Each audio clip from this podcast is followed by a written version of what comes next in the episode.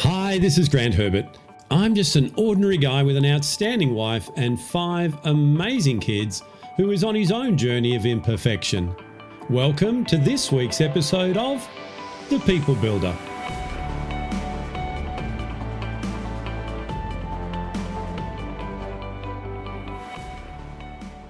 Are you a leader that finds it hard to delegate things to people in your team? Do you hold on to them, yet you end up not having enough time to get everything done anyway? And you tell yourself that you're so flat out and busy. Well, you're in the majority. What I want to do this week is help you to look at a total different way of getting results.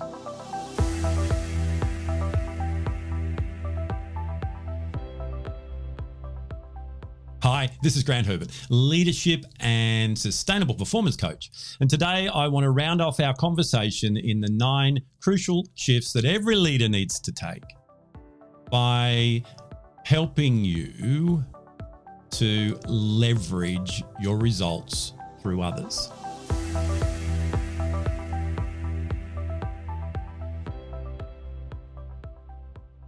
So, we've been having an amazing conversation for the last nine weeks around these shifts that we need to take as a leader so that we can get more influence in our world and make a greater impact.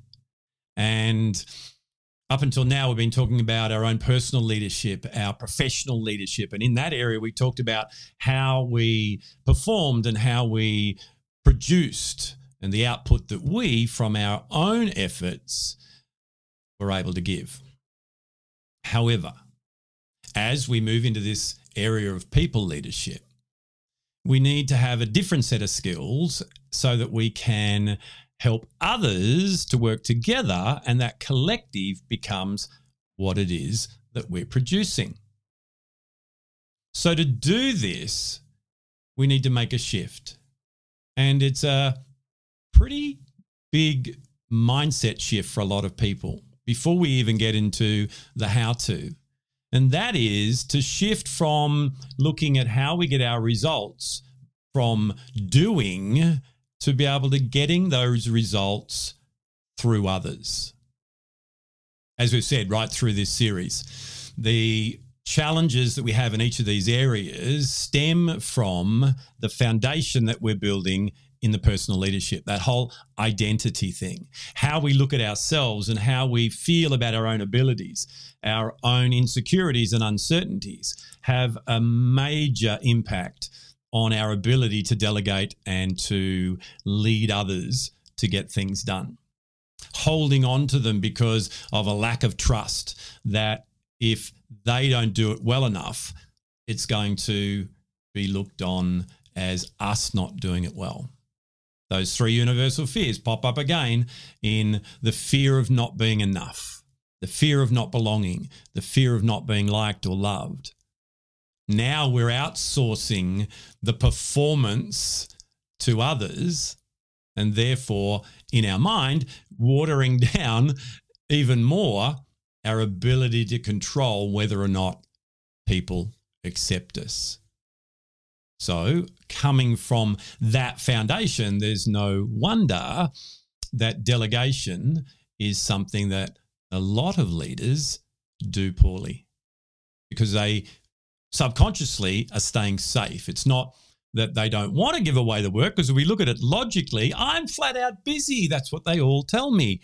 Yet, what I'll do is keep all the work for me. And in fact, I've got some people over here who I could give some to, but I'm not going to do that. I'm going to keep it all in. So it doesn't make any sense.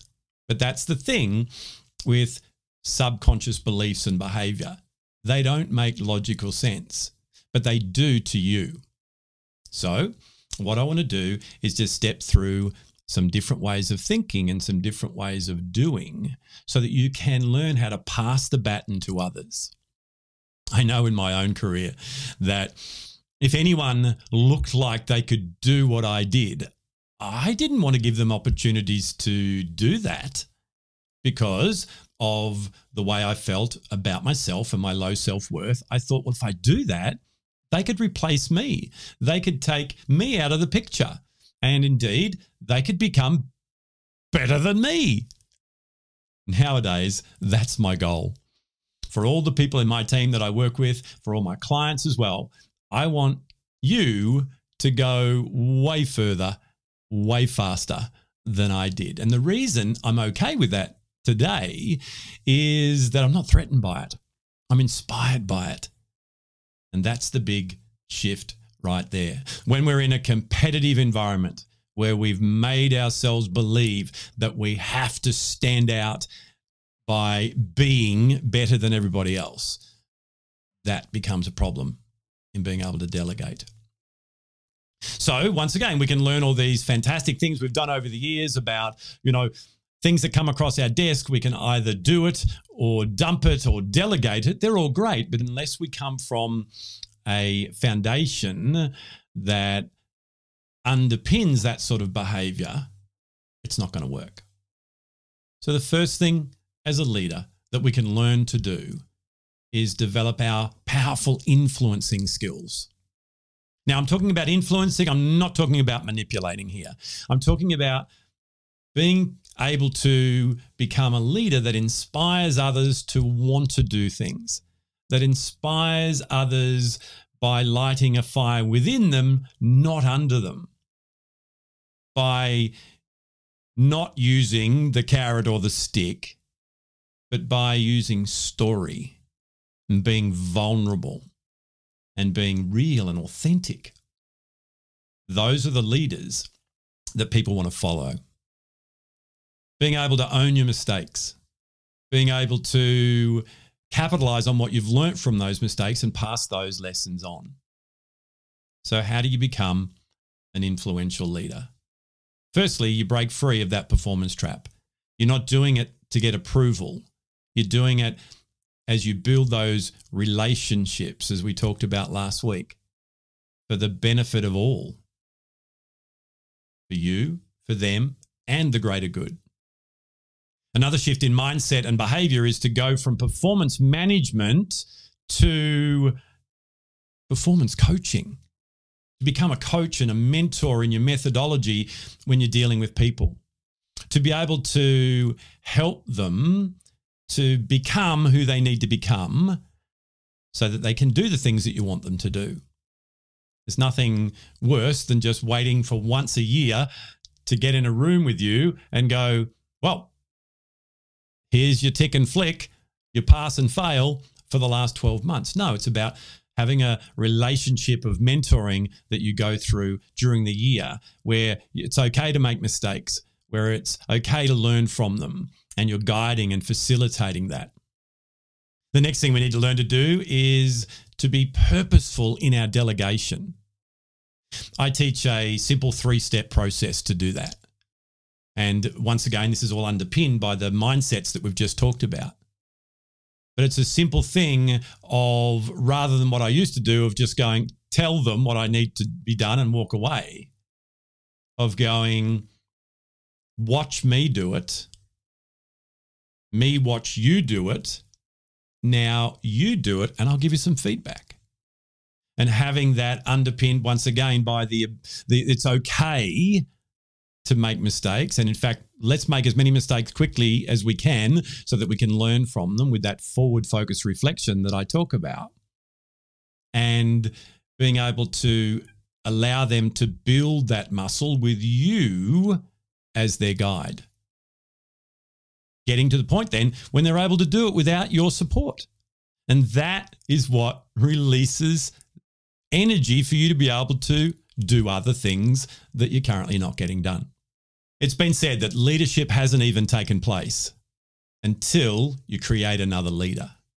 So, by doing these things and passing the baton, knowing that it doesn't mean that you're now less than, it means that you have being able to influence another person, another group of people to be able to then work with you so that collectively you can do even more and have a greater impact on the world. That's what this is all about.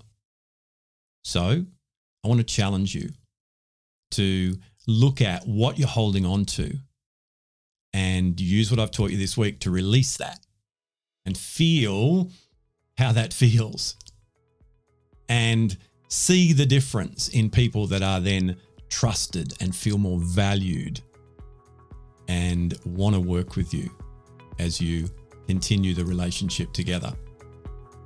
Well, that's it from me for this week. In fact, that's a wrap on the series on the nine crucial shifts. I would love you to connect with me. What did you learn? What did you learn about yourself? What did you learn about what you can do differently moving forward? I look forward to continuing this journey with you, whether it's here online or whether I'm actually working with you. Uh, many of you listening, I know we work together in your organization, but reach out. I'd love to be able to support you in anything that you do in your personal, professional, and people leadership. I look forward to being with you again next week. Well, hey, did you like that? Did you get something out of that that you can use in your life right now? I really hope that you did. If you like this episode, why not share it on your social media? And head over to my website, grantherbert.com, where you can register to join the conversation. So until next time, stay safe, enjoy being who it is that you were created to be without worrying what others expect you to be. I'll see you then.